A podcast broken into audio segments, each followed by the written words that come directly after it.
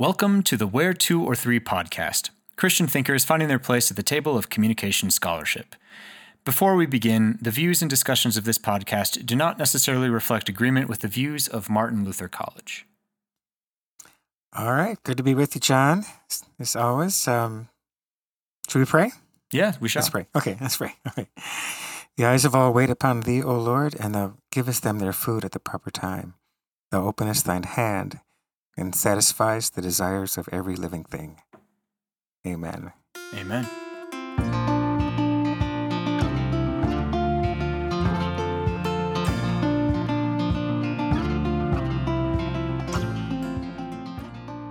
Yeah, I was going to tell you earlier, I almost was late to our appointment because I had to listen to a certain song for about the 20th time today. You had one stuck in your head? I have, well, I've been obsessed with this. Um, I think one time for dessert, I mentioned this artist. I think I did, called Josh Garrels. Does that ring a bell? J A R R E L S. No, Josh doesn't. Garrels. Okay, well, anyway, I just stumbled into a Christmas album he has from a few years back. And it's called The Light Came Down. We're on Christmas break here. I had our grading meetings yesterday, so we're done for a little while here. And anyway, um, I'm obsessed with this album. So I would suggest listen to the first song, listen very carefully, put, put headphones on, and just actually um, immerse in it and see if you don't love it too. I mean, it might not be everybody's style of music. 'cause if you don't like his voice, Josh Josh's voice, then you won't like it, of course. But Yeah. Well, if, yeah, if you told, I would have, I would have uh, got him on, got permission. We could just play it for our whole audience, maybe. oh, In a future, and maybe in a future season of this of this podcast, we'll have we'll have that. Perhaps. if you run out of things to say, especially, we can, we can yeah, just, uh, do that. yeah. Hey, so um, I think we've got a nice way to wrap this series on apologetics. Um, and we've already maybe previewed it last time, but to talk about narrative witnessing, to come right back all the way to communication, would be using gospel stories and I suppose other stories too, but especially gospel stories to to meet the questions people have. yeah, And so I thought that would be a good devotion. I would just suggest one of the really cool questions to ask, um, like in a Bible study, if you were to promote this method in a group of Christians, it would be to, to take a story and to, after you've read it and maybe studied some more than we will right now, um, but you would ask, okay, so who needs to hear this story? Or to what good and burning question people have out there would this story be the answer? Or really an interesting answer. And so I'll pose that question um, Who needs to hear this story? Um, as I read from Luke chapter. Shoot, I don't have that reference.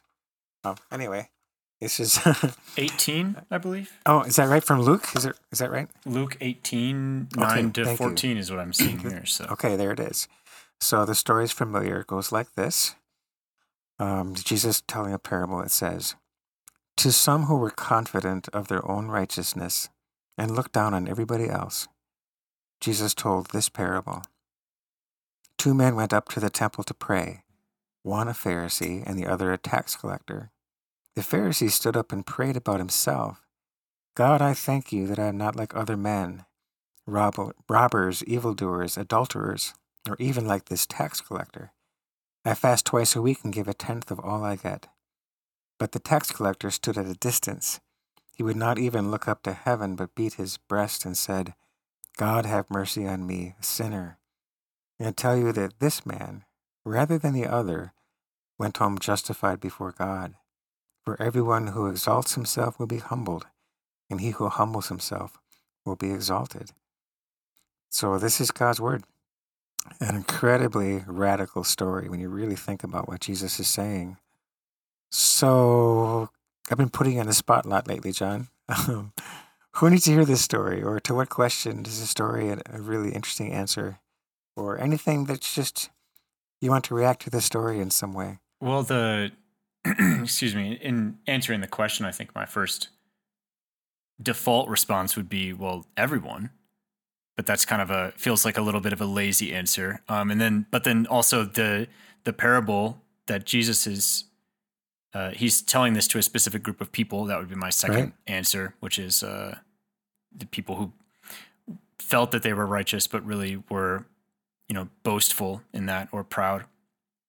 Um, those would be the two if I was asked on a test. if, if, if well, I was I think, writing it down last week in your class, that's what I would have put. So, how well, would you, you how right. would you grade that? How would you grade that? I'll put I mean, you, you took your you took your cues from the text, which is brilliant on your part.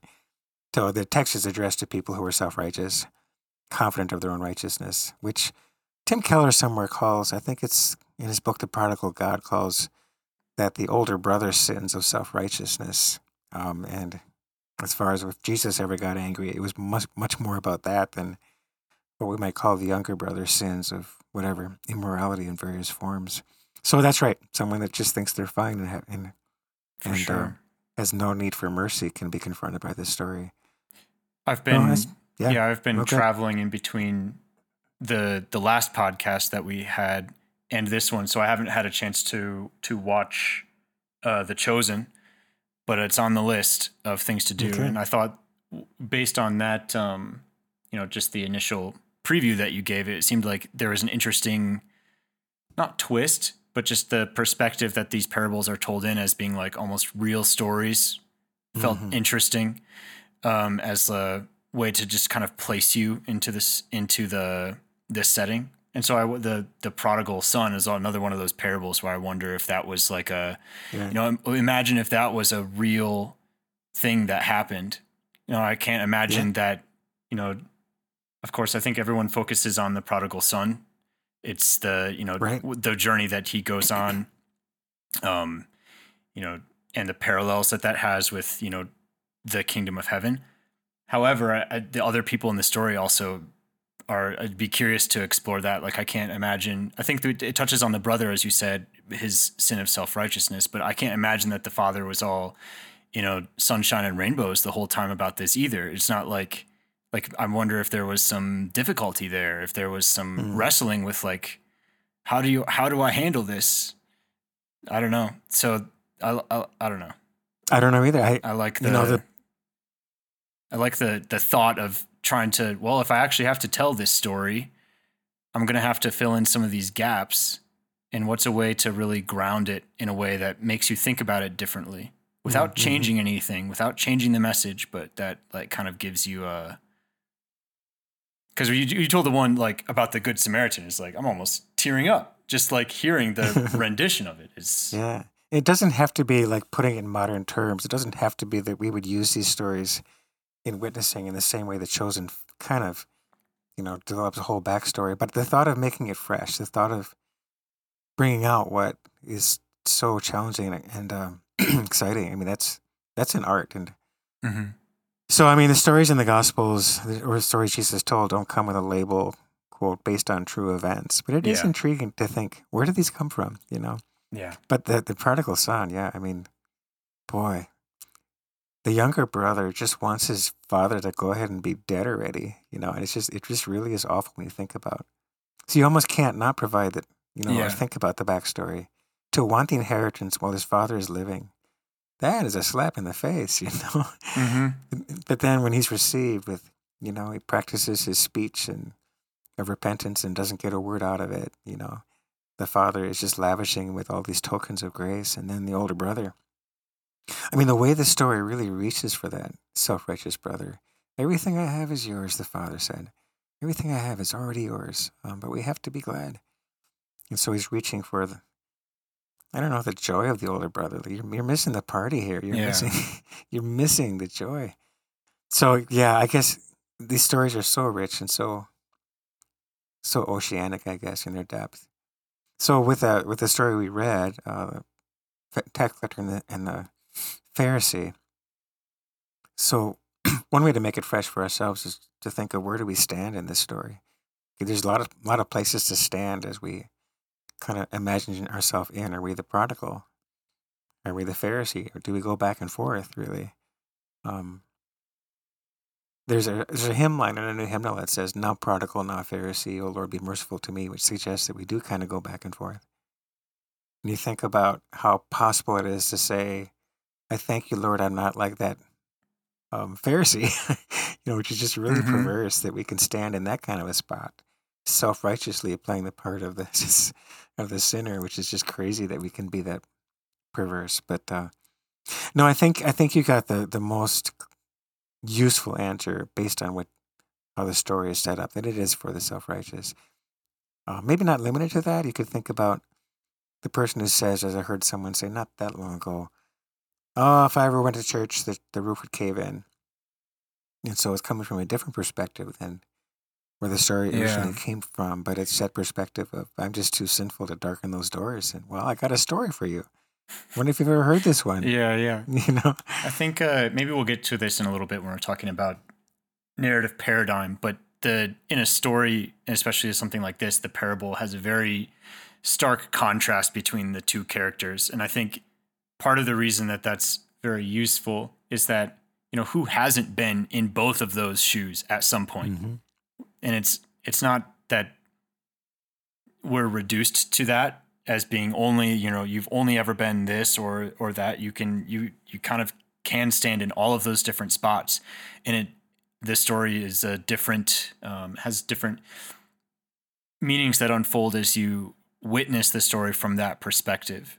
So i think Mhm. yeah being able to try to place yourself in all of those shoes and and saying you know when what does it mean for me now that i look at it from this way Yeah, it is a good example of the narrative paradigm when you think about. So, Walter Fisher says, What makes stories work? And you'll remember the two key ideas narrative coherence and narrative fidelity. So, coherence means the story hangs together, is really carrying carrying the water of one main idea. And fidelity is it just rings it just rings true. Um, so it hangs together, it rings true. And part of that is the consistency of characters. So both these two characters are drawn in ways that are just completely believable because they they don't step out of character in the shor- in the course of the short Mhm. story, but very much are, you know, signifying something in each of them.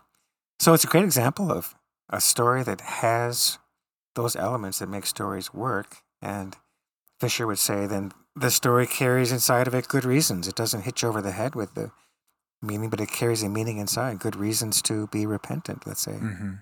good reasons to come to Jesus because because of how that story turns out. That the the man who was a wretch walks away with no past. He's just a man five minutes old. He just he is the one um, redeemed. Yeah So Well, yeah, maybe we maybe we can elaborate a little bit on it because I thought that those two ideas I think are the litmus by which not only um, you know just the stories that I you know go watch a movie in the theater, but also for Mhm. you know as we're observing scripture, you can see how these things um, like hold together or hang together. Narrative coherence. That's probably the easier one for me to identify, especially if I'm like trying to critique a story. Like I just you know I just read a book or I'm reading a short story or watched a TV show. That's one where it's pretty easy to see like there is there a thread that's kind of weaving all of this together? Is it all pointing in the same direction or is it kind of trying to say so many different things that you don't even know what it's talking about anymore? So it's a little easier to do that one because it's a little bit more objective. But the one that I think uh, impacts me more, the one where I, you really feel it is the first one, where it's like when something rings true. There's just something about the way that this is presented that speaks to uh, my existence and experience in a way that you know I hadn't thought of before, and so it, it Mhm. strikes you. It kind of like wounds you from behind in Yeah. that way, and so that Yeah. one's a little bit harder to objectify because it's so tied to you know the way that we've experienced stories in the past, the way that we've lived our Mhm. lives, in that. But it's hard to ignore it when it's happening. So right. both of them, I think, together make a really good uh, gauge for you know. Here, I'm gonna be observing this uh, from from a specific point of view in terms of looking at the story. Yeah. So I I think it was kind of a this story has a deep plausibility. It just rings true means it resonates. That There's nothing about the telling of the story that just kind of jars you out of the story and you realize, yeah, this is just a story. Because people don't talk that way or whatever it might be. Mhm.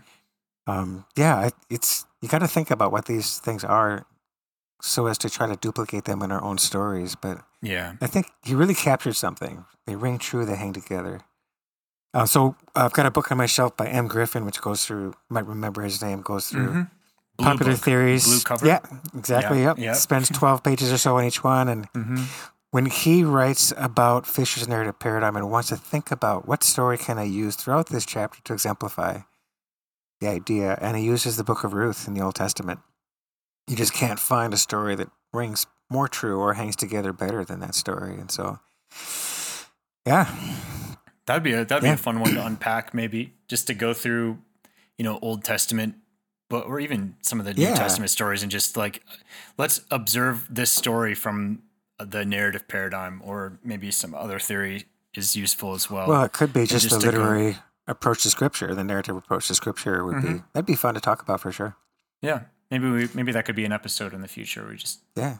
hand So- pick a couple of these because Ruth, I remember from your your dissertation, is a very A favorite. a powerful, favorite. powerful book. Yeah. So, um, I remember this analogy for movies. For no, sorry, for miracles. It's an analogy of movies. So you're watching Saving Private Ryan, and at the end of that movie, angels descend from heaven to save him on the bridge. And if that happened in the movie, after all that, you know, gritty realism, you'd you'd be ticked off. You'd say that's that was stupid because Mhm. you'd say the miracle doesn't fit the story. It's not that kind of story. It's not that kind of movie. As Yeah. opposed to um, It's a Wonderful Life. You watch that movie and the miracle at the end, you don't react that way because you say it is that kind of movie. And so there was a fittingness of the miracle. And that makes me think of do miracles make sense or not? Well, what kind of movie are we in right now? What kind of universe is this? Becomes the question. You know, is it a universe Mhm. that admits God and screams God's name, or is it one that has shut him out? And you and I, you know where we stand on that. But Mhm. So that could be an example of a story that lacked coherence because it suddenly didn't ring true anymore, or, or Mhm. fidelity. It suddenly did not ring true anymore. Um, but that would be, I'm sure that would take you into all kinds of things, like what your, what assumptions you bring to the story and so on. So it's very, very interesting. So you can, it's like you recognize it when you see it. I think maybe that it's it's got fidelity, got coherence.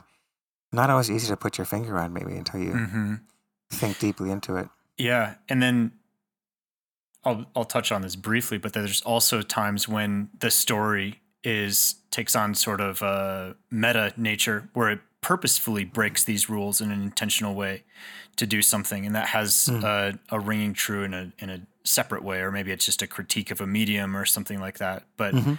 the I think having some sort of juxtaposition sometimes is also a way to uh, maybe it's a like attention management. I'm not sure how to speak about it, but like Hmm. for example, this this story here is a radical story. The people listening to this at the time that Jesus said this parable, this was an unexpected thing that was happening, and Totally. that that's not without uh, that's intentional.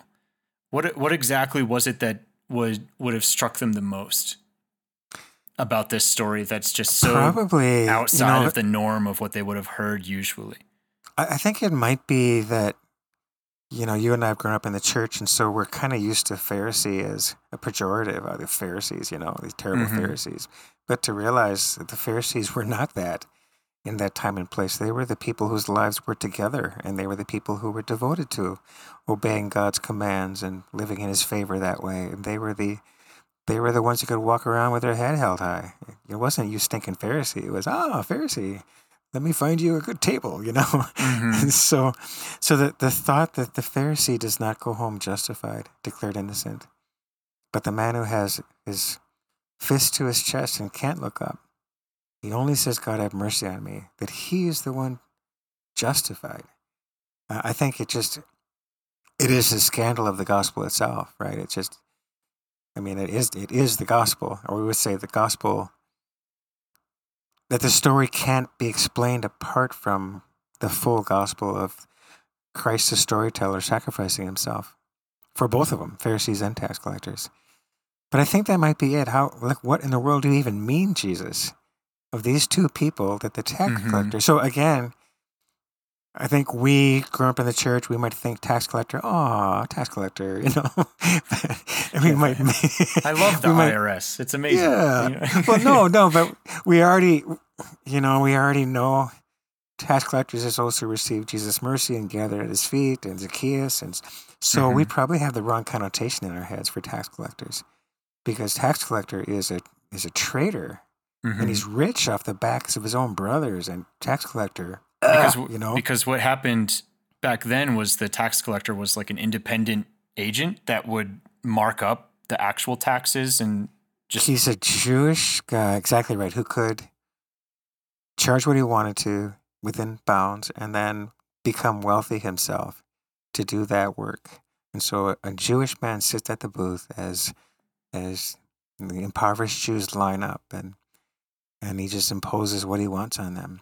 And so i mean you just can't think of someone more hated more despised in the culture and so we got to kind of cast off our filters from our vantage point in history and Mhm. think no pharisee good guy tax collector ugh, wretch Mhm. the low life of, of society the hated the outcast yeah and to think to think then of the punchline, I tell you this man, not the other. And so, as I say, it only makes sense in terms of the storyteller, the one who tells the story, and what we know um, from our vantage point. He would he would do to make that true. yeah To to to have the pleasure in his eyes of saying, um, "You're forgiven." You know, to the worst of sinners, which we consider ourselves. And it's hard to or maybe we touched on this earlier but it's hard to imagine what would the equivalent of that be like in our culture Right. and maybe maybe i think you can go too far of trying to modernize the a parable or other stories like that because it maybe starts to fall apart a little bit I'm, but i'm trying to think of in this specific Yeah. case like i'm trying to think of like a type of person in society that's universally you know looked frowned upon in that way and that it doesn't seem it's few Yeah, and far and between and they have such a like heinous crimes or or like legitimately frowned upon. I mean, it, yeah you're right. It does change things to make it a drug dealer, someone smelling crack cocaine to children at a grade school. I mean, but but you're right. Looking for a class of people, not just some one figure, that would be emblematic of that kind of societal. and it, our culture is Oh. so uh, multifaceted that almost all of these sector, maybe some group of people would have a unanimous, you know, dissent, but uh, to find that culture wide might be hard because that same Mhm. drug dealer is, you know, idolized in maybe some music or or a certain culture as well. So right. Right. it, it's hard to find something that's just unanimously, you know, everyone who hears this would would find it or it would strike them this way. That's why I, you know, my dessert last time was The Chosen, the TV show, and that's kind of why, part of why I love it is they don't feel a need to modernize, but they still Mhm. make it very fresh and real. And this the scene of the calling of Matthew, a tax collector, is just one of my favorites. It's just, I can't even describe it how how good it is, but it's this character you've come to kind of sympathize with by then. And Jesus is walking away, then pauses, looks back at the booth, and says, "Matthew, son of Alphaeus." Follow me. And Matthew's like, me? like he can't, he can't believe he's being called. But then he's heard enough about Jesus to just give the key to the Roman and lock up. And Mm-hmm. I'm not giving it justice. It's just really good. What I like about it kind of came up in my mind earlier as you were talking is someone has kind of described it this way as you're reading these stories like the gospels we want to try to avoid the fast forward and the fast forward is when we say in our minds yeah well we know how that all turned out. But the people who were there did not know how it all turned out. And so they lived in the fear of this circumstance or the or the pain of that one not knowing how it would turn out. And so I think about, I love your question about like, how did ancient ears hear these stories, not knowing how it turns out that when Jesus consummates his mission and, and dies and rises for the right to say to Pharisees and tax collectors what he says. So it's really interesting. Um, it's, it's good stuff. Anything else you kind of notice about the story that maybe hasn't struck you before in this way? I got a couple thoughts, but if you have anything. Mm, I'll, I'll keep thinking. Maybe you go. Yeah, I'll, I'll try to find. I'll try to find something Yeah. One, talking. one is just the thought that Pharisees are not very nice people. There's really something unkind about the character. You know, Jesus Jesus can do a lot with a few words, and and the way that Pharisee the character is drawn is just oblivious to someone in the room with him who is just in agony. That doesn't care. In fact, he chooses to use um, the tax collector for his own game of comparison to Mhm. vaunt to vaunt himself, and that's just cold. If you think about it. And the other thing is the brilliance of the story to me ties to how the Pharisee is keenly aware of the tax collector. He's keenly aware of him. It's kind of you know again figures prominently what he has to say. Um, the tax collector, meanwhile, seems to be oblivious to the Pharisee. The tax collector is alone with God in that moment, and and that's just quite a stark difference in sort of capturing something truly religious about the tax collector. That he is alone with God, and it's being alone with God that is what consumes him with his unworthiness. And that's just a, a you know, it's just features of these stories that you notice you had maybe hadn't noticed that you'd heard the story your whole life. Um, so yeah, that's what I, like that's that what I got. because it's easier, and maybe this is you know, our hindsight is twenty twenty. We've heard the story many times. We've been in all of those shoes, and we know how how it all turns out.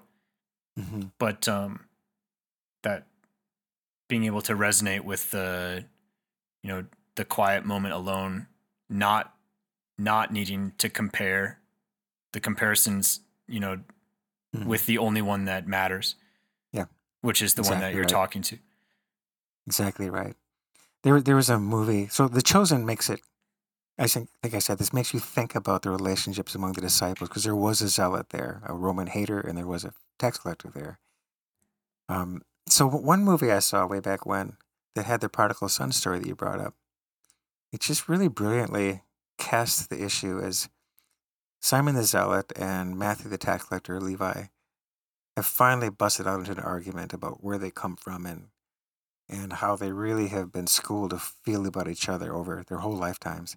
And in that depiction, it is then that Jesus steps in and I got a story to tell you, and it's the prodigal son, Mhm. which is which is just brilliant. I mean, it's just a brilliant thing to think about those two Yeah. positions. And Tim Keller's book really makes a nice observation that both the older brother and the younger brother both had the same underlying spiritual issue, and that is that neither one um, saw the heart of the father.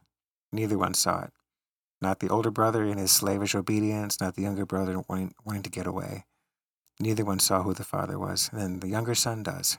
And the older son, it just ends with this genius cliffhanger. What's the older brother going to say hmm to the to the speech about how you're missing the party we had to celebrate, and that's where it ends. So I mean, it's it's always sounds strange to say Jesus was a genius and is a genius, but but that is that is some good storytelling, man. hmm So Knowing when to leave things as a question mark. yeah, where where to leave it exactly, um, just to get all the more under our skin. I mean, some some think the prodigal son is simply the greatest story ever told.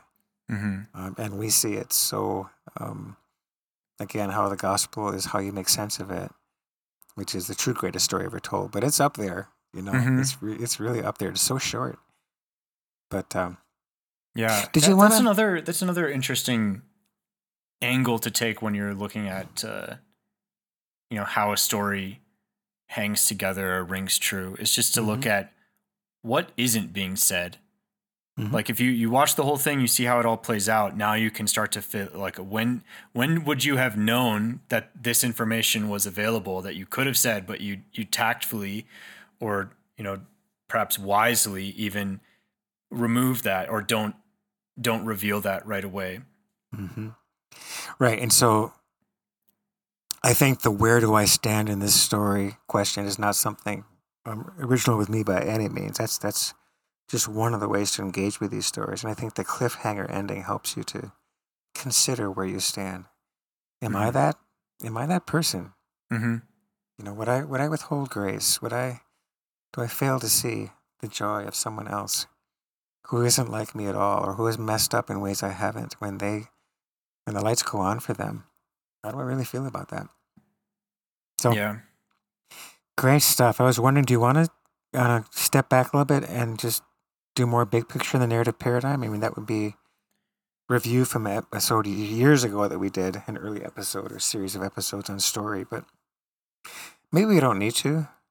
I think in, in terms of how it relates to apologetics, I think the looking looking at the big picture, like you know, the narrative fidelity mm. and narrative coherence, I think says most of what needs to be said. I think there there's a lot mm. more that you can go into. Mm-hmm. You could define like what exactly is a story. What are the four different you know qualifiers that have to get checked off before you can say that this is an actual story or is this uh, mm-hmm. is this just a mm-hmm.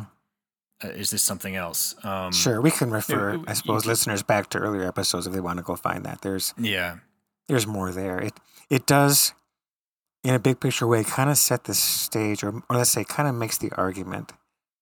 So why is a two minute story, let's say, wrapped around a, a, a central image or or truth? Why is that when it's done well, which is what Fisher can help us understand? Why is that when it's done well? Simply put, the most powerful communication form, if Fisher is right. And so Again, yeah, you're right. We don't have to go make that argument again. It's it's there in earlier episodes, but mm-hmm. it does kind of speak for what this episode is, is going to be about about ultimately, which is how do we actually use these gospel stories to answer people's questions, um, or how might we think about training people or ourselves to get better and better at that? And so those are the questions that I kind of have in my head. Um, as we move along. Yeah, it's uh because when this comes down to um, you know the pragmatic view of this is like okay, so now I'm going to take what I've observed and witnessed and learned from you know using the narrative paradigm to analyze how stories in scripture are told and then how do you now apply this to perhaps a story you know uh, your your own witnessing.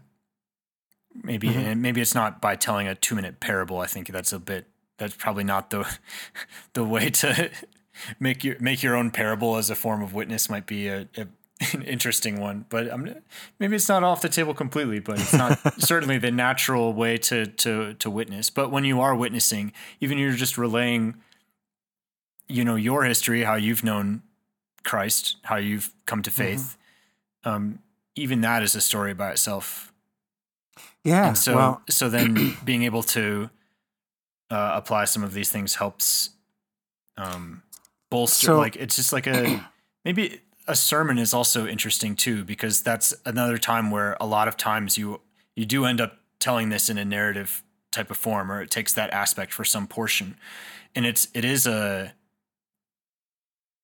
maybe maybe I'm off base here, but it, it is like an art form almost. It's like a it's like a gift of the spirit, I think. And it's it's a when you can tell a story really really well, it's a it's a really beautiful thing. And it it it isn't the gospel itself, but it does help convey that. And so that's a it's a it's a worthwhile you. thing to pursue as a skill.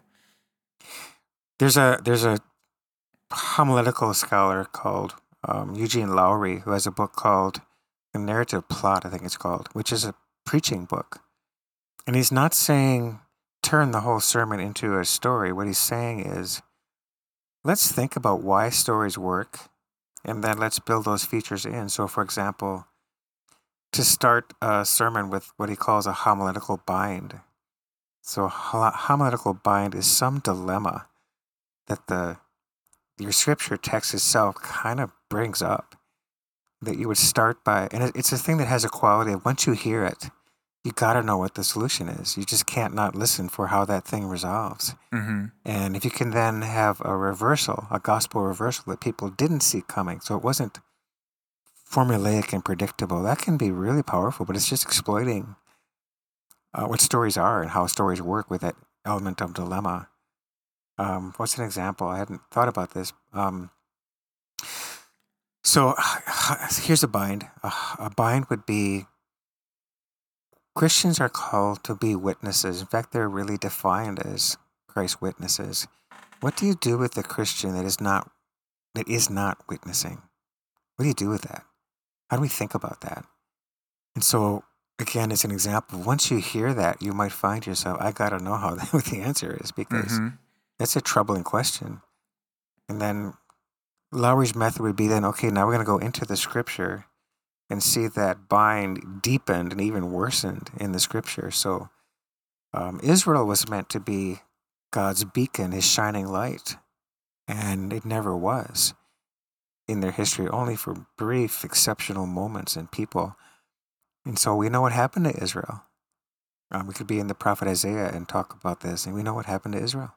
So the bind has gotten worse. Um, but then the reversal is that the text you might be talking about is the Father saying about his Son in prophecy, Here is my servant whom I have chosen, my Holy One in whom is all my delight. And goes on to say, Christ is the light, and, and Christ is the only, only one that ever lived up to all that hope and promise. And that, that Jesus is Israel reduced to one, the only one who could bear the burden of that total ambition of the Father. So that's the reversal is it's Jesus is the one Mhm. who is the witness to God in this world. And then come full circle with now what do we do with a Christian who is weak and isn't speaking? And there's lots we can say about that. Yeah.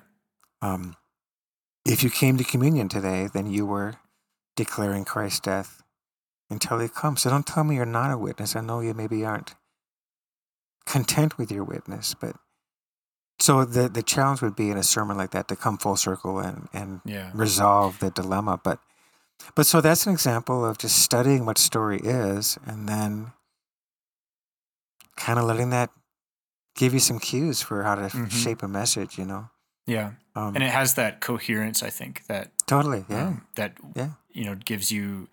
I mean, I don't want to say it's a three act structure, four act structure, or you can break it down Mhm. however you want, but it does have a coherence to it. Because the the Mhm. the contrast of that would be, you know, sometimes there are, you know, if the sermon is just a stream of truth statements that and it's not a you know, sermon. and it's not a sermon. It's just it's just Mhm. coming from you know you know going through each passage and then all of the things that you can say that are true about that and continuing on. It's it's it doesn't hang together as well as when you can relay a lot of those truths in a in a connected way instead of a disconnected way. Right. Well, and so, you know, we're not going deep into Fisher here, but because it's review, Mm-hmm.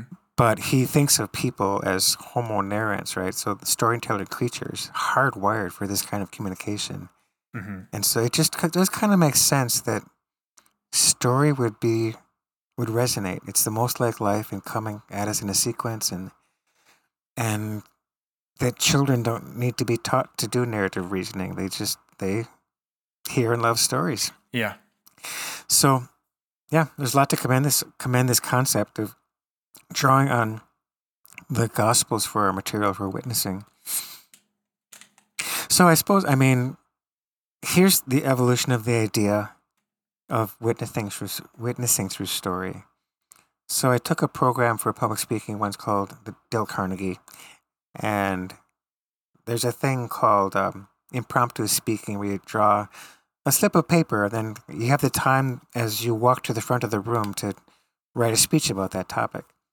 And what uh, Carnegie taught is the question to ask is not what do, what do we have to say about that topic. The question is what story can I tell? And then you can find that you've prepared a five minute speech in 30 seconds when just the story came into your head. Maybe a story you've told before. So somehow, I don't think I'm the only one to reach this conclusion, but I think others have. But at the time, it was original to think of witnessing in terms of not what do I say about a given question someone might have, but what story can I tell? And so that's where the idea came from. Um, Yeah, I like that because it, it forces you to. It it's a little deeper than just saying what you know about a topic mhm. Versus Well, how you relate to it because it, it forces the the person who's hearing it, the people who are hearing it, to place themselves in a set of shoes to engage with it. You Mhm. have to be very checked out to not for for a story that has these you know cohesion or um, fidelity like this. To you have to be so disengaged to to not be relating to it in some way. It, it's almost impossible, Yeah, isn't it? Yeah. If the story starts out in an engaging way, you just got to know how it turns out, right? Yeah. And, And you can have people can have resistances up, but if you're in an Oh, you know, sure, if sure. you're in just a normal you know equilibrium state and you're confronted with a story that has these features, it's very difficult if, unless you're Mm-hmm. Actively trying to resist it. I think I- to to yeah, I mean, to it's if this is just my story, this is a story I love, and it means a lot to me. That's just my story. There isn't much to disagree with. It. hmm What can you say? It's not your story. You don't Mhm. love it? No, I, I do. and so it just comes in a, you know, indirect communication was about keeping the barriers down. I think people can resist still for sure. You're absolutely right, but I don't know. Yeah. I think it, it's like the, the story can still get into to their minds and, and like a seed finding purchase, you know, even if they don't know what it meant, they, they remember the story. It's just episodic memory is just really powerful. It's just, it's the kind of things we, hmm the kinds of things that are just naturally sticky. And I, you know, as a pastor, it was kind of like I could spend 20 weeks teaching someone how to do a presentation of the gospel called God's Great Exchange. It's wonderful. And it's, it's great because it's just got such great clarity to it. But that's preparing for one conversation. hmm If I can make this connection for you, then suddenly the gospels are an inexhaustible supply hmm of witnessing material once you figure out that this can work. Yeah. Um, and and by the way, just I tell my students this, just so you know, I'm not blowing smoke at you if, if this ever comes up. You and I admire Kristin Treinen, our advisor at Mankato, at Minnesota State Mankato, Mhm. and doing we we said doing independent study with her. I would always, um, not only prepare a conversation piece for whenever there was a moment for a new topic, but um, I think I told her several dozen stories over the course of three, two or three years, gospel stories, and it came to a point where she would ask me for a story. One time it was uh, her kids were in the back seat saying, she overheard her kids saying, They say God made everything. Who made God? And she comes to our next appointment saying, I bet Mark has a story for that. And so she's asking me for a story. And so, yeah, I, I think the one time I got to her was telling her the story. And I think I might have said all this in a recent episode. But the story of the woman, uh, of Mary meeting Jesus at the empty tomb was the one that I think got to her. hmm So my point now is just this really can become as natural as telling our own stories as we do in life, you know. Um, and so maybe we'll get there by the end of the episode of how, how this can become natural.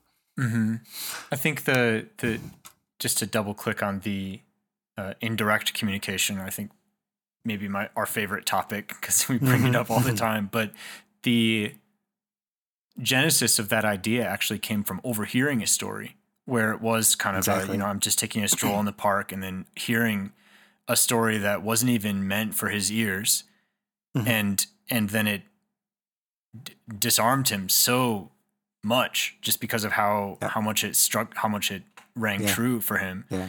so yeah maybe there's an there find know- a story that is uh you know is there a resistance that a story can't take down hmm i'm curious it'd be it'd be I an wonder. interesting thought experiment is uh Yeah.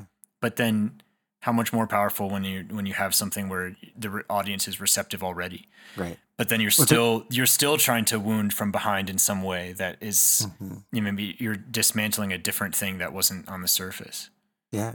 Well, here's an. I think here's my first example where I felt like there's something really to this.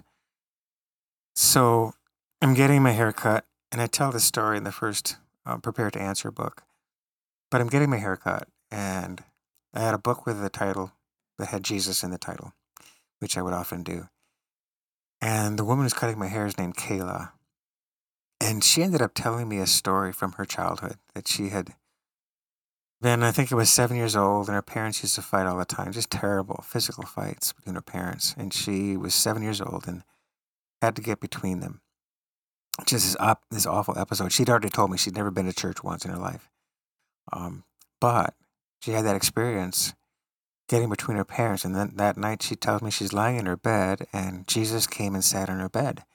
And she could see Jesus in the light of her nightlight, just his profile. He just sat there and waited till she fell asleep. And now this story could tie me up in knots. Like, what do I think and what do I, what, do- what do I say to that? But what story can I tell? And so I said something, this is years ago, and I'm sure it wasn't all smooth, but I said something like, well, Jesus did come to a girl in her bed one time, and it wasn't that she was just kind of dead inside like you were. She was actually dead. And I told the story, the whole, th- the whole thing. You know, you get the, the layers and the details. He says she's sleeping. They laugh at him. He kicks him out. All of that. Up to the Jesus taking her hands, sitting by her bed, taking her hand and saying, little girl, arise, you know, Talitha Kum. And I'd never told that story before in a conversation. I did the best I could, and and I just said something like, uh, "God does come to people who are spiritually dead. They don't know Him. That's might as well call that being dead, because uh, the Bible does." Um, and then when He speaks to them, His mysterious love it wakes them up. And you said something like that, you know. I think mm-hmm. I probably got the cross in there and so on, and resurrection. Um, so she remembered that story, and the next time I came to get my haircut. We were talking about life, and then she says, "Oh, remember that story you told me?" mm-hmm. said, "Yeah," and she said, "Well, I told my husband." Like, really? she told her husband, and it had already come out that her husband was kind of a scoffer and skeptic and stuff, and so she told her husband this story, and I, I said, "What did he say?" And she, never forget this. She said nothing. He just hugged me. And she said, Now he drives by your church site. We had our building project at the time. He drives by your church site just to check on the progress of your church site.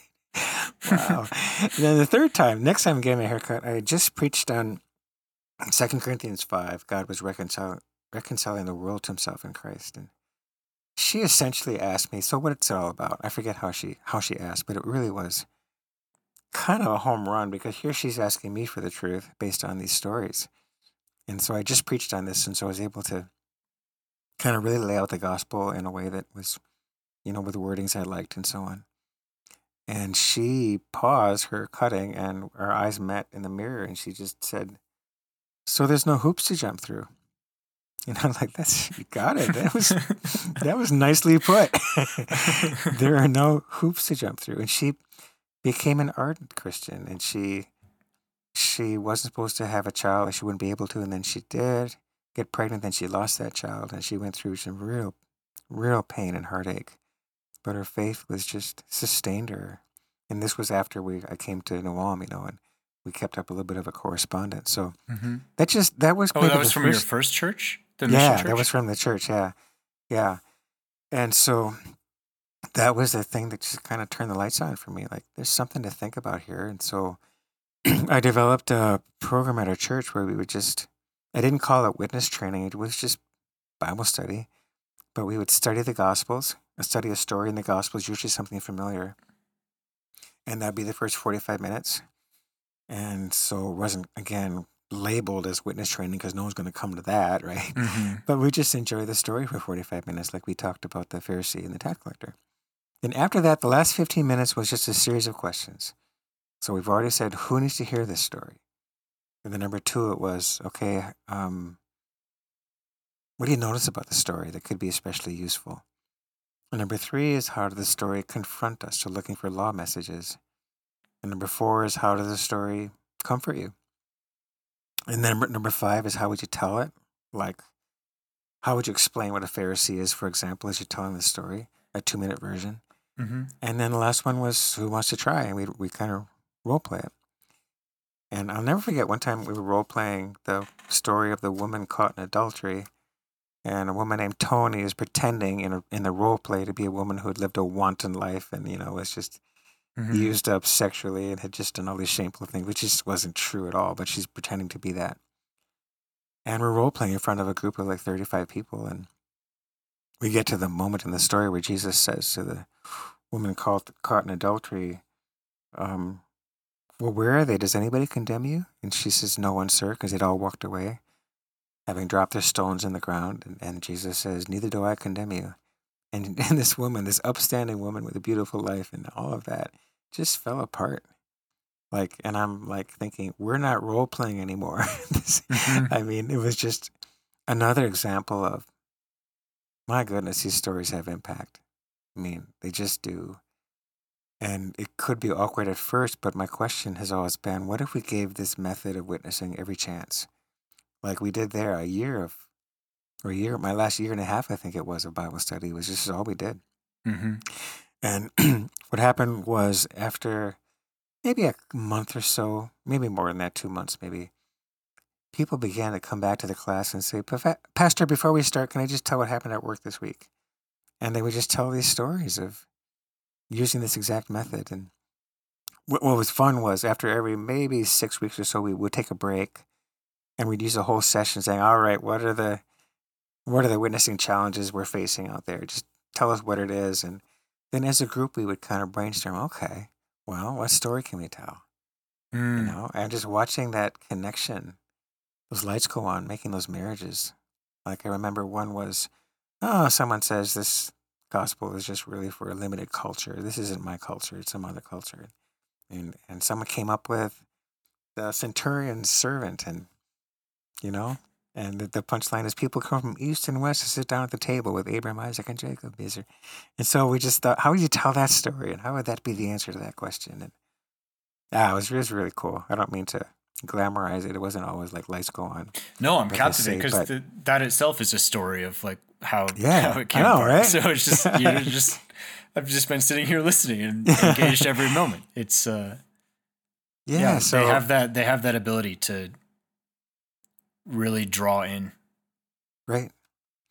So an- another theory that I'm sure is some review, but to make the connection to social penetration theory, because so this is a set of theories, as we've talked about, I think, that are about how we navigate that boundary between what's public and private. So who gets in in what way? Yeah. Uh, but a prominent idea in social penetration theory is story. That personal stories are an exchange of friendship, and as we get to know people, it's just the most natural thing. They're going to hear how we met our wives or whatever it might be, uh, how we found a job. They're going to hear our stories. And the way I put it is to keep my favorite personal stories in the same box as I keep the gospel stories, so to speak. So where do I draw? From where do I draw just the richest conversational material? It is that box of stories, really. As long as they're not long stories, you just can't dominate mm-hmm. conversations yeah. by telling 10, 10 minute stories, but a two minute story yeah. Is if you learn how to do it and get better and better at it, people don't resist. I mean, they don't mind being told a story, right? Yeah. And so, again, what I mentioned, Dr. Treinen, is just to say that that naturalness really is possible. You tell me something, you know, um, church is full of people that are just so full of themselves. They're just so self righteous, and I just can't be around that. And for sure, and I say, you know what? I wonder if you've heard the story Jesus told about that because yeah, I think it bothered him more than it bothers you that that's true. Yeah, yeah. Have you heard this story? And and in my, I've never heard someone, I've never told a story in my life that people already knew, and I've never had someone say, "No, I don't want to hear it." So for what it's worth, is it that to learn that transition? That's a really interesting question you're asking me. I wonder if you've heard this story. Mm-hmm and from from then on, I think it just takes some practice. Because um, that I think the the opposite of that would be I want to tell you about Jesus. And that exactly. can be very on the nose. It's almost like you can make memes out of that where you you just mm-hmm. someone just blatantly witnessing like a cold call email and but when you contrast that with already having a relationship with this person, having a, an amount of back and forth exchange, you are able to share a story at a thoughtful time as it arises, and it's a completely different, completely different way to, you know, maybe you talk about it as like breaking the barrier of witnessing, but yeah, it yeah. it just it almost happens by itself when you have mm-hmm. those stories in the same spot.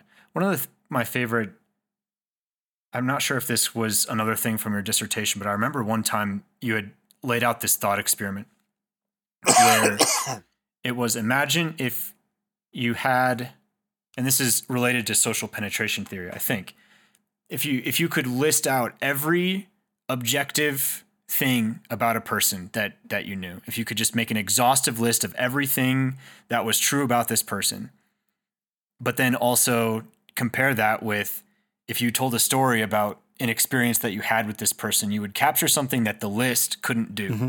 by having exactly the story right. that's there. Yeah, it's and just so, so interesting. There to to quantify that gap between just factual things and how we relate to things, mm-hmm. which is through the story. Yep, it, it, brings you something else that can't be told by a list of facts, and yeah, mm-hmm. and yeah, so that's very, kind very... of the way that we can we naturally share these stories about ourselves as we get to know people Mhm. better. And so part of that breaking, you know, getting farther in the onion of, you know, complexity that all of us have when you're doing that with with someone who hasn't been at that layer before, you're usually telling it through a story. Mm-hmm. And so it's natural then that we would share Christ in the same way. Right. So I, you know, I'm open to anybody would saying what they don't like about this particular strategy, or what the limitations might be. Maybe put it that way. And of course, one limitation is you'd have to know these stories. I mean, you'd have to know a, a full wealth of them to be able to ask meaningfully. So, what story can I tell of the wealth of stories that I know? And to live in those stories and to love those stories becomes sort of a prerequisite. But, but the fact that this culture is is going to become increasingly less biblically literate. It already is now. You knock on doors today, and you might find still people who will say, "Yeah, I went to Sunday school when I was a kid, but are you taking your kids to church?" No, no. And so, a, a rising generation, an expanding population that just these are completely untold stories, and therefore completely fresh and radical. And as we said last time, no one you love Jesus or you hate him or you're afraid, but you don't. Nobody walks away yawning because um, he's just he is who he is, right? Yeah. So yeah, I, to keep to to live in the story of the woman caught in adultery, to really have that be my story, is what makes it possible for the same naturalness of how I met my wife comes out, as I said. And have you heard this story? And and to Oh, tell it's been a with- minute since I've heard some that. layers and textures, yeah. Oh yeah, well that's another episode. Yeah, yeah, I maybe. know. yeah. How I tricked a beautiful woman into marrying me is another episode.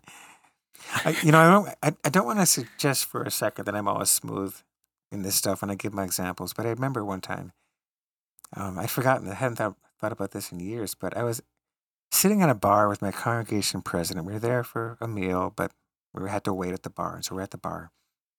And the guy next to us strikes up a conversation. So, who are you guys, or whatever? What are you doing here?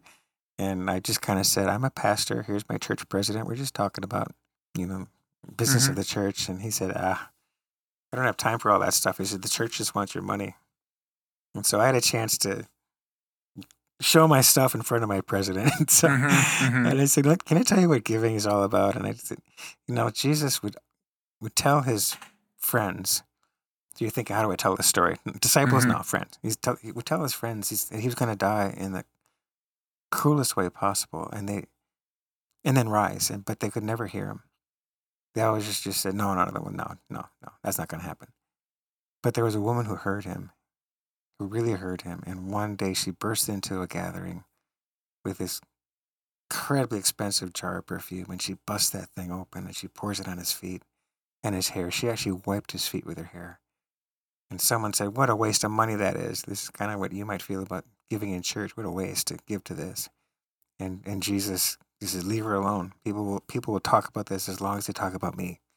Which she did because somebody finally heard him. And he said, She anoints me for my burial. And I said, That's giving. And if that isn't how you would give if you came to my church, we don't want your money. We really don't want until the day you- comes along when you can't help but give it. And so that was an example of just, Mhm. okay, you don't have to have told that story before, but what story can I tell? That's what comes to mind. So you just give it a shot and you take a deep breath, and out comes the first line of story. You hope you can talk, tell it coherently and all of that Mhm. without any practice. But, but again, back to Kristin, sh- no one gave me more practice than she gave me in, in this idea. So I really appreciated that. yeah. So, any challenges or limitations that you would I want think to honestly the bring up? It's related to the knowing the stories ahead of time, but the Mm, the layer mhm. beyond that is knowing that this is a story that you can tell when the topic at hand is about giving, about you know stewardship or Right. whatever topic. So relating that that the topical appropriateness of any one of these things that you know would bring cohesion also then to the you know the situation that you're in as well as the the the scriptural story that you would say that I can see Right. as being a barrier that because I, I I recognize all of these stories, but to be able to say them with that detail, to you know she anoints me for my burial. I don't remember that off the top of my head. Oh, yeah, yeah, yeah. You know, those those types of things that um well, that's why there is power in the Bible study idea. mhm. Not only to have thought through a bunch of stories, but but uh, I think I probably told the woman caught in adultery more than any other. Something about that story just works for me. So Mhm. you can develop a repertoire, and you know, finally, like the Pharisee and the publican, that's a story about what the gospel actually is Mhm. in its radical nature. So, like the woman caught in adultery, where Christ Himself is the one not condemning. My goodness, how can He say this?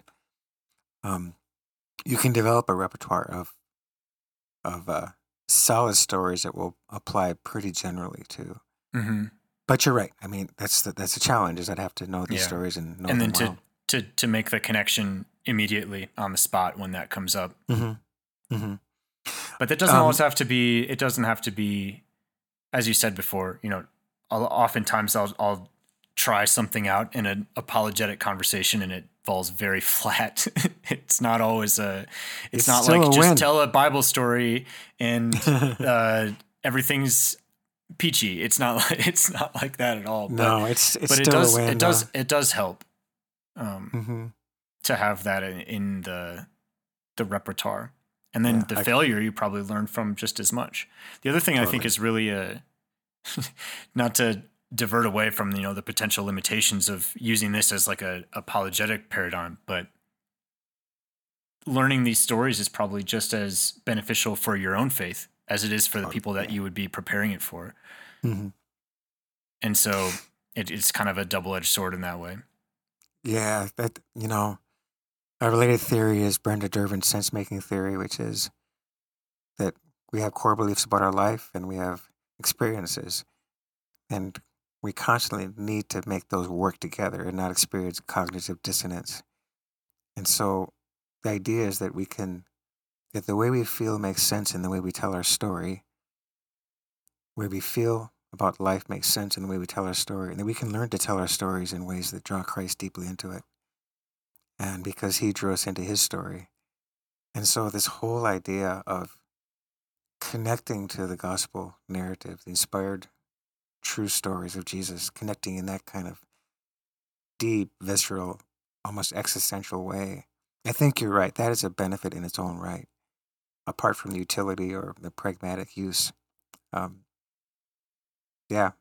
And so I coined the term, this came up earlier, the apologetic of the word that I want to develop. Well, this is right in that sweet spot.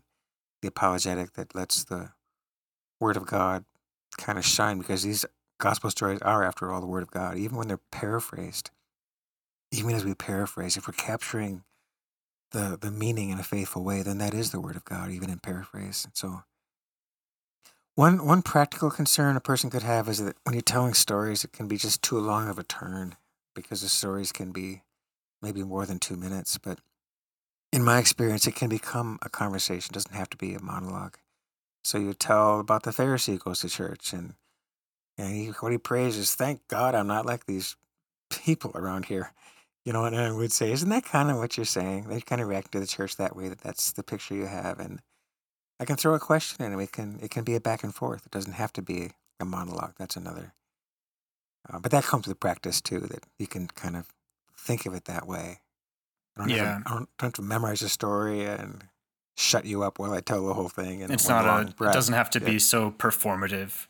Not, not at all. Yeah, but that's that's what I mean. In a Bible study, you got to talk people into this and ease them into it that they would actually try to role play. But but I think that's the necessary element. If I really am serious about this and I want to get better at this, then I'm going to have to get out of my comfort zone in that smaller way than doing so in real life. But I'm going to have to be in a safe place where it's okay to just fumble and stumble and Yeah. so.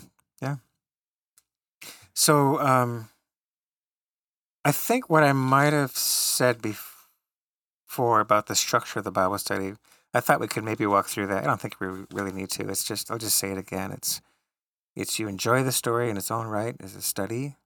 What do you notice? What's striking you now that's really rich or what's challenging you? And then you would talk about who needs to hear this story. So to what questions is this the answer? and then law elements and gospel elements and whatever the storytelling challenges might be, like what you'd have to explain, what you could probably leave out and not have to get into, and then to go Mhm. ahead and, and practice. And so the the yeah, I mean, it would just be simply you tell me church is full of people like this that I just can't stand. Well, Jesus, I'm wondering, do you know a story Jesus told about that very thing? Two guys go to church. Two guys go to church. They're very different guys. One guy stands up in front, in front, and says the very thing you're kind of thinking of. I think. Uh, thank God I'm better than other people. and you know, I mean, hmm that's a distasteful thing for Jesus too.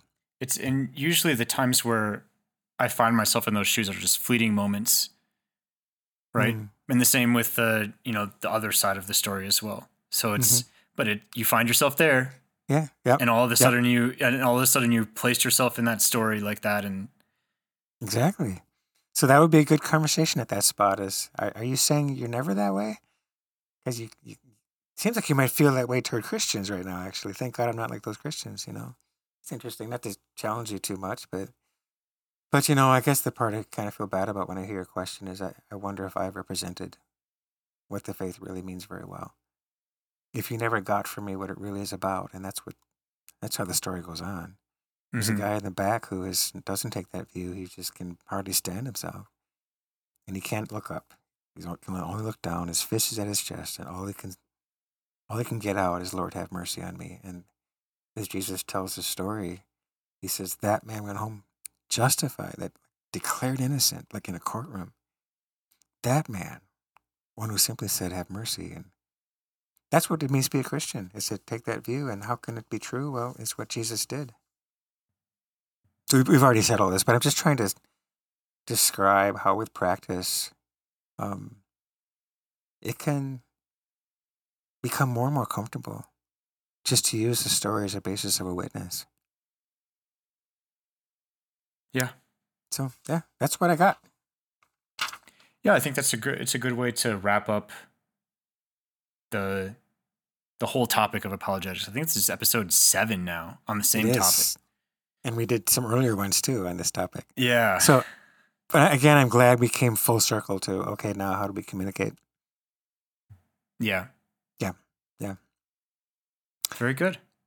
Yeah. We maybe have an episode coming up uh, in a couple days about vocation. I know we had that on the table a while ago, but maybe the stars have aligned we'll again. see. We would maybe have uh, a guest on, maybe two guests. Guess or two. We'll see. Uh, we'll see on our next episode. We'll we'll there's still a few things as we're approaching uh, Right.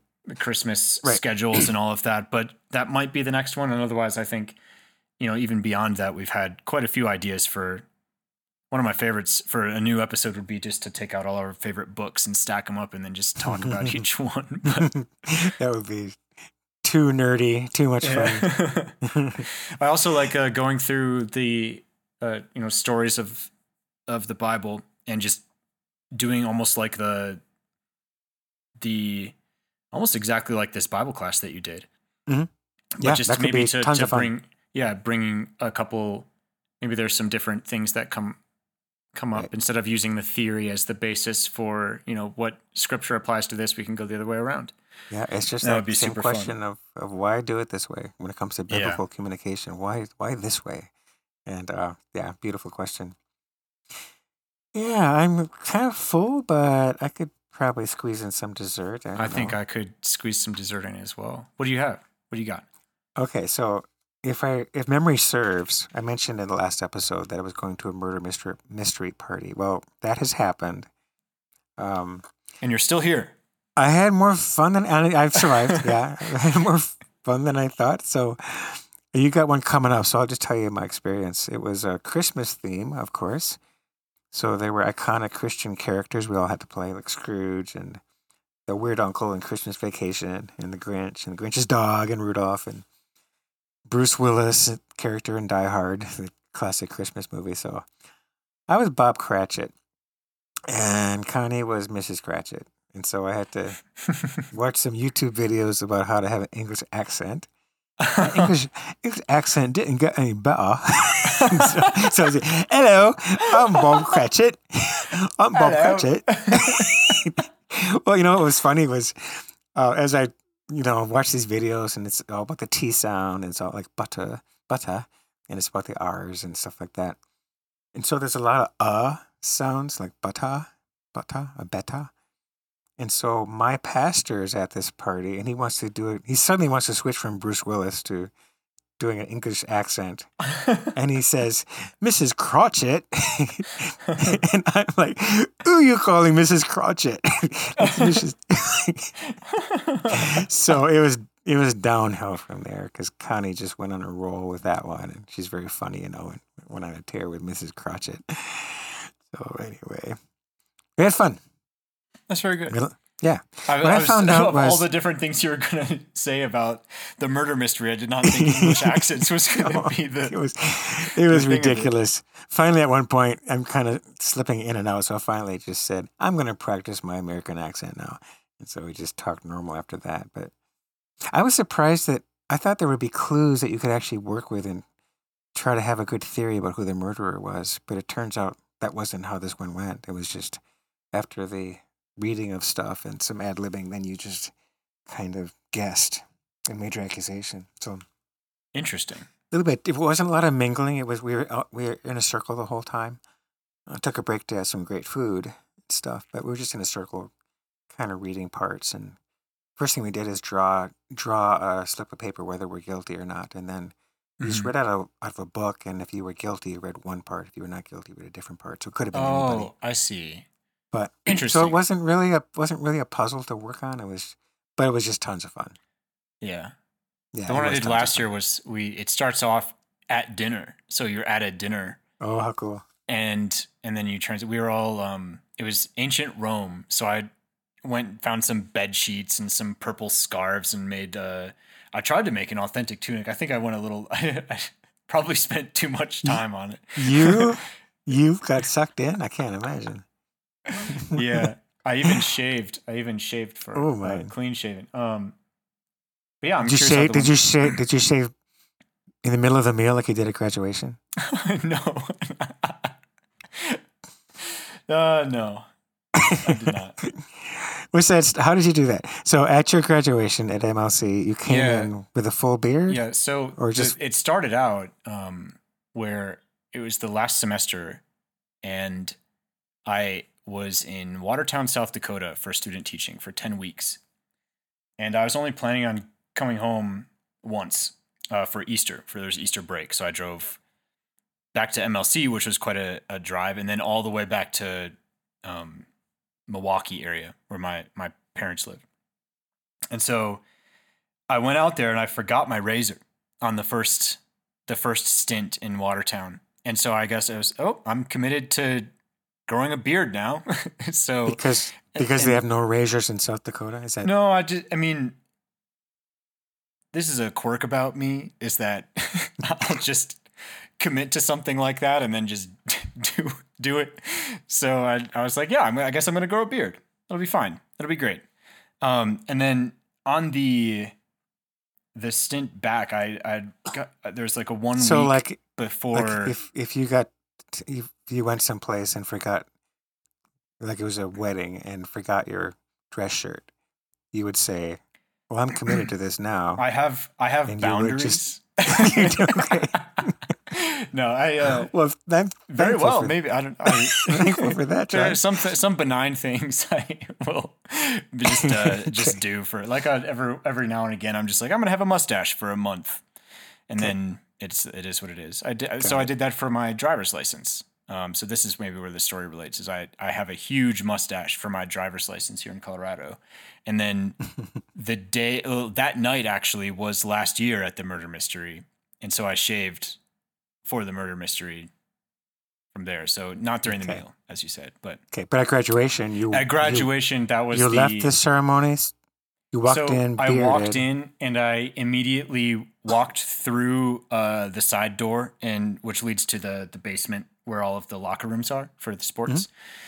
And I had staged a razor a razor there and uh, shaved everything but the mustache. not my not my proudest moment, but it, Were people upset to- with you? so I remember there was a, an usher who was very Yes. adamant that I be not there right now. I'm aware you gotta be that. That's why. upstairs. you, gotta, you gotta be upstairs. Oh, I was that's so nervous. It, I felt like it was a bold. It was a bold uh, thing to do, but um, yeah, it was. Uh, it was fun. It was a fun little Mhm. before and Yeah. after to share. So it's now a tradition for every graduation that I go to that where I'm in the graduation, I suppose. Mm. So Interesting. if I do get um, go to doctorate school, we'll see. We'll see what I can do.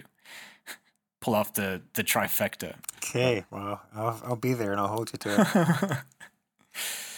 Sometime I do have a I do have a dessert. Maybe it's a little it's related to what we were talking about before, maybe the performative aspect of, you know, putting yourself in the shoes of a story. There's a a TV series that I watched last year. It's a mini series. I think it's just 10 episodes. It's called Station 11. Hmm. Station 11 and I think it's on HBO Max or something. I can't remember exactly where it is, but I heard about it as a it was like a post-apocalyptic you kind of go through a virus, a pandemic that wipes out, you know, this this pandemic wipes off wipes out 90% of the population. All most of technology is gone. And so it kind of goes through and tells you know multiple characters from before and after and it kind of jumps around chronologically but it all kind of ties together. And it centers around this girl who you know survived the the pandemic and then wound up in i think michigan performing mm-hmm. shakespeare with a group of like traveling performers. And they just go around and they they perform shakespeare but the the way that the characters from before and after tied together the people that meet along the way. And there's a there's a moment where the uh, there's a estranged son and a mother who have not seen each other since before I think the pandemic had started, and they were, or for some reason they were rather hostile towards each other, and one of the characters, being that they play in a Shakespeare group, goes up and you know has them perform Hamlet with one another, where one is the son and one is the mother. I forget the Mm, names of the the names. I Mhm. think Claud Claudia. No, I'm not sure. I'm I'm really bad with. I should I should read those stories more often. But um, he has them perform, you know, a certain section of this play where they're the the two are contesting each other and the things that they say and the the just the way that that hung together was really really cool. So that's my uh, Mm. probably not as good as the chosen, but it was really good. It's a, it's also it's a pretty quick. What's it called again? Uh, Station Eleven. Do you know where it streams? I think it's on HBO Max, but I'm not sure if that is Oh, still the have that. case. I'm I'm not sure. I'll see if there's a maybe Okay. it will go on Prime or Okay. Netflix or something. But Hey, yeah, ten of- episodes and not too Okay. not too easy to watch. I don't think there's anything too. I don't recall anything being too vulgar Okay. it- it's just a really really beautifully well told story. Okay, I will search for that. Uh, speaking of chosen, um, since you're not, you haven't taken the plunge yet, just search the season four trailer or preview. Just it's only a two minute thing, but you just get a maybe you get a sense of it. Yeah, yeah.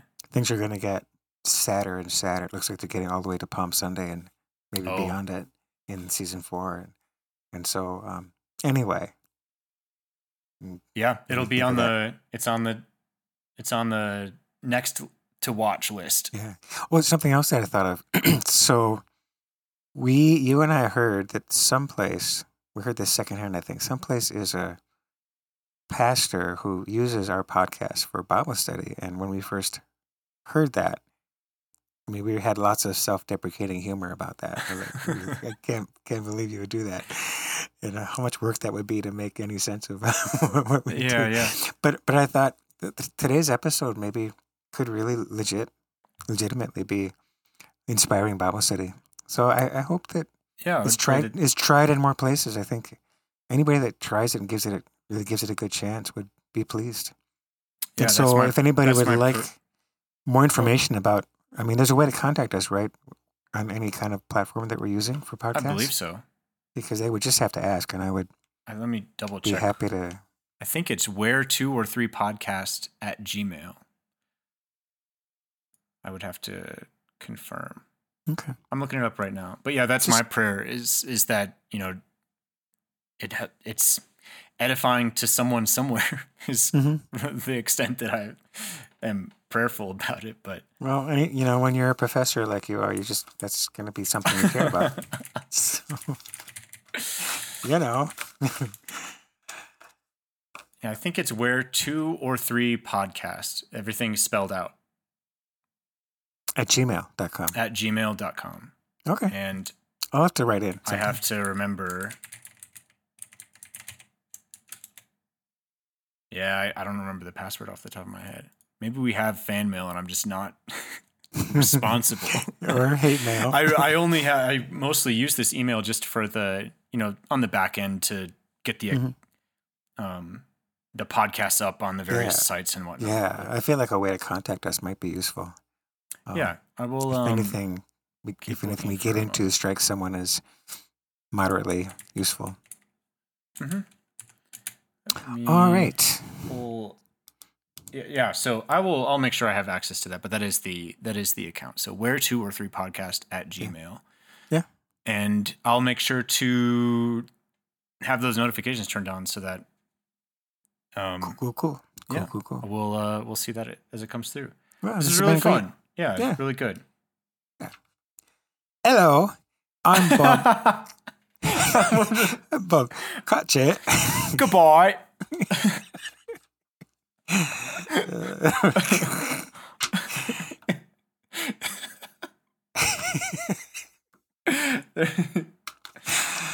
All right, uh, very good. another one in the bag.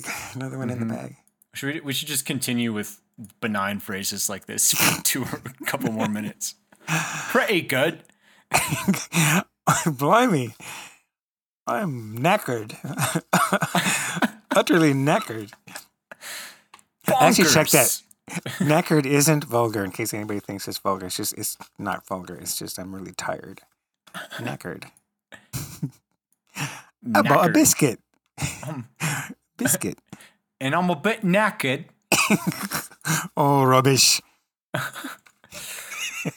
We're not good at this. I'm not good at this. I'm really, good. I'm really very, very bad at it. Oh, you know what the fun thing about going to England is someone asks you like to take a picture or, or whatever, and when you take their picture, they will say brilliant. They just toss the word brilliant around. It just feels good. never been Brilliant. called never been called that before. Uh, I Uh, know. it's good- like you see hear Churchill do something weird like that. He'd have some weird anecdote, and then what? What's the one that I saw? Oh, the one I the one I just saw was Judi Dench actually performed Shakespeare on I think some some show where she they're kind of like reminiscing about her career and how much she's you know passionate about acting and all of this. This is a very sentimental moment where she pulls up and is gives this bit of Shakespeare, and then next to her is uh Arnold Schwarzenegger, and he turns to him kind of after the like sentimental moment is like come to fruition. And he turns to him and I think you did Shakespeare in a in a in a movie once too, and he goes, "I did." I said, "To be or not to be." not to be, and then there's the explosion behind him. It was just the, the juxtaposition that threw me off after one of the greatest actresses of all time Right. performs a you know a sonnet or something. It's like moving everyone in the audience almost to tears, and then you get that to follow it up. You know, there is a documentary about Schwarzenegger. It's actually pretty interesting Oh, where he comes from and how he was a bodybuilder from a young age, and that was his way to whatever Hmm. get out. So anyway, but that's funny. very cool. To be Yeah. or not to be. Not to be. well, that settles that, I guess. Yeah. Yeah. to put a button on it. Okay, I'm going to turn off the recorder now. Yeah, I think we've gone on for like five minutes about almost nothing. So Okay, okay. yeah, the our best awkward ending to date, and it stops right now.